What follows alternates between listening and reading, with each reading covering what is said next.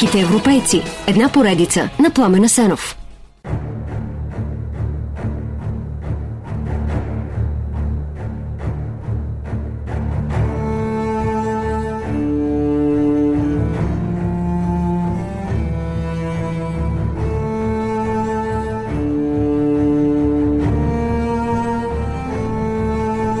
Момчето Гай Октавий, бъдещия първи император, известен като Октавиан Август, е роден през 63-та година преди новата ера в Рим, в семейното имение на хълма Палатин, т.е. на пъпа на света. По бащина линия Октавиите са известна плебейска фамилия, но не си представяйте плебеите в Рим според комунистическата риторика, като бедни и безправни хора. Те са търговци и занаятчии, войници и политици със своя партия, често много богати. Такъв е и бащата на Гай, който е сенатор и заема ред други високи длъжности. А майка му, Атия, е патрицианка, племенница на Юлий Цезар, дъщеря на сестра му. И точно баба Юлия отглежда момчето. Когато е на 12, тя умира, а той държи официалната прощална реч, с което много впечатлява Юлий Цезар. На 16 Октавиан получава своята Тога Вирилис, традиционното облекло на зрелия римски мъж, назначение в колегията на понтифите, която се грижи за религиозните дела, изобщо започва да расте в обществото под благосклонния поглед на войчо си. Когато Цезар е на кампания в Африка, Октавиан иска да го последва, но майка му енергично се противи. При похода на Цезар срещу Помпей в Испания пак няма късмет. Намесва се крехкото му здраве, което го мъчи цял живот. Подобни отсъствия от преките битки стават запазена марка на Октавиан, дори когато се превръща в Август. Той сам не търси военна слава, а резултата от победата, за което Марк Антоний го подиграва. Но Октавиан не е нерешителен. Щом се оправя от болестта, той тръгва за Испания при Цезар, но тогава кораба му се разбива. Оцелява обаче и с малък отряд стига до лагера през враждебната провинция. Цезар е впечатлен. Той все повече харесва младежа, а когато се връща в Рим, включва го в триумфалното си шествие, а после пише и ново завещание, в което обявява племенника си за своя основен наследник. През 44-та преди новата ера Гай Юлий Цезар е убит от заговорници. Октавиан по това време е на военно обучение в Иллирия. Неговите офицери го съветват да не се връща в Рим, но той тръгва. Пътюм научава, че е станал наследник на чичо си и започва да се нарича Гай Юлий Цезар. Публичното обявяване на този факт помага. Изведнъж от никой той става фигура в политическата игра. Подкрепя го Цицерон, който иска да го използва срещу силния Марк Антоний. Още по-стабилни стават позициите му, когато верни на Цезар легиони го приемат за истински наследник и минават на негово подчинение. Важен фактор е също, че очакват той да изпълни обещанието на Цезар за раздаване на земя и пари. Октавиан иска да спази думата на войчо си, но няма как. Парите на Цезар междувременно са дадени на отговорно пазене при Марк Антоний, но той не ги дава на 19-годишния хлапак. Тогава Октавиан продава част от наследените имоти, плюс някои свои, и дори задлъжнява, за да се разплати с армията. Такива неща в Рим се разчуват и носят сериозни политически дивиденти. Следват поредица игри между Сената, Октавиан и Антоний, докато се стига до създаването на втория триумвират, за който Антоний и Октавиан привличат Марк Лепид. После Октавиан с армиите си обгражда Рим и Сената взима мъдро решение. Веднага одобрява властта на триумвирите за срок от 5 години и с цел уреждане на републиката.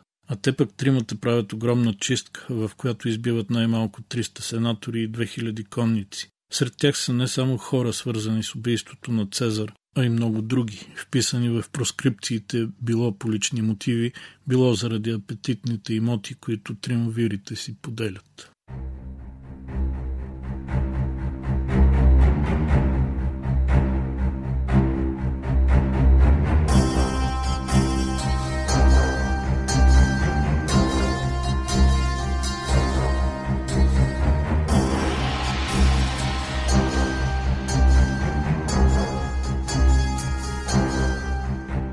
Въпреки че е пълен с напрежение още преди да се създаде, триумвирата показва известна ефективност, когато интересите съвпадат. Например, успява да унищожи при Филиппи войските на Цезаровите убийци Брут и Кассий. Сътрудничество има и във войната срещу Секст Помпей, който първо командва римския флот, но после превзема Сицилия и пиратство, като блокира доставките на зърно за Рим. Останали само с зрелища, но без хляб, гражданите се бунтуват, а Помпей е обявен извън закона. Разбиват го, а Октавиан прави подал номер на Лепид, но вместо да го обвинят в измама, оставят го в триото като фигурант. Така полето е разчистено за гражданската война между Октавиан и Антоний. Нищо, че Антоний е женен за сестра му, Октавия. Той обаче най-безцеремонно се забавлява с бившата на Цезар, египетската царица Клеопатра. Чашата прелива с информацията, че Антоний се кани да се разведе с Октавия. Тогава Октавиан му пише гневно писмо, в което го обвинява, че отказва брака с високопоставена римлянка заради презряна чужденка. Антоний пък подигравателно отвръща, че точно Октавиан, който вероятно в момента гушка поредната съпруга на знатен римски гражданин, няма право да му се бърка в любовните дела. Да, Октавиан е ненаситен любовник, но тук не истината има значение, а факта, че препирнята между двамата е повод за горещ конфликт, който завършва с морската победа на Октавиан при Акциум. Марк Антоний скоро се самоубива, след седмица и Клеопатра. Октавиан е победителя, който взима всичко. Той остава единствената силна фигура в Рим, но с мотива за разклатеното здраве през 27 година преди новата ера подава оставка от всички постове. Един вид, републиката е възстановена, управлявайте. Сенатът обаче е умен, не се хваща на въдицата, а буквално го моли да приеме някой друг пост. Октавиан скромно се съгласява и в следващите 41 години е затрупан с титли, постове и власт. Тук става истинския преход на Рим от републиката, която уж продължава да съществува, към империята, която заедно с Византия оцелява и определя европейските дела през следващите близо 15 век. Като владетел Октавиан има ред заслуги. Той установява граждански мир в Рим за следващите 200 години. Завоюва малко нови земи, но създава буферни зони от съюзнически държави срещу варварите, така че конфликти има само по имперската периферия. Икономически при него Рим процъфтява. Творят се и нови закони, които уреждат включително социални и семейни дела. Строителството също е в голям разцвет. Акведукти, пътища, храмове, обществени сгради. Не случайно, както се разказва, когато през 14-та година първият император Октавиан Август си тръгва от този свят, той подхвърля на приятелите си: „Взех Рим кирпичен, оставям ви го мраморен.“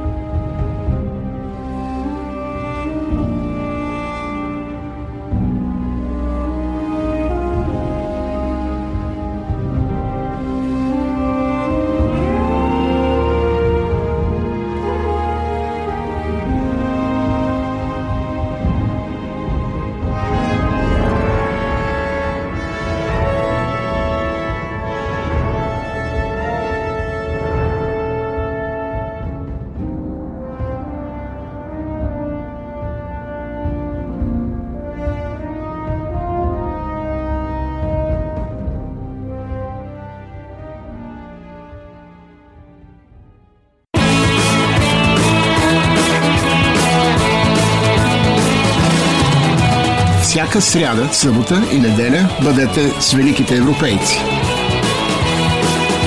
Великите европейци. Една поредица на Пламен Асенов.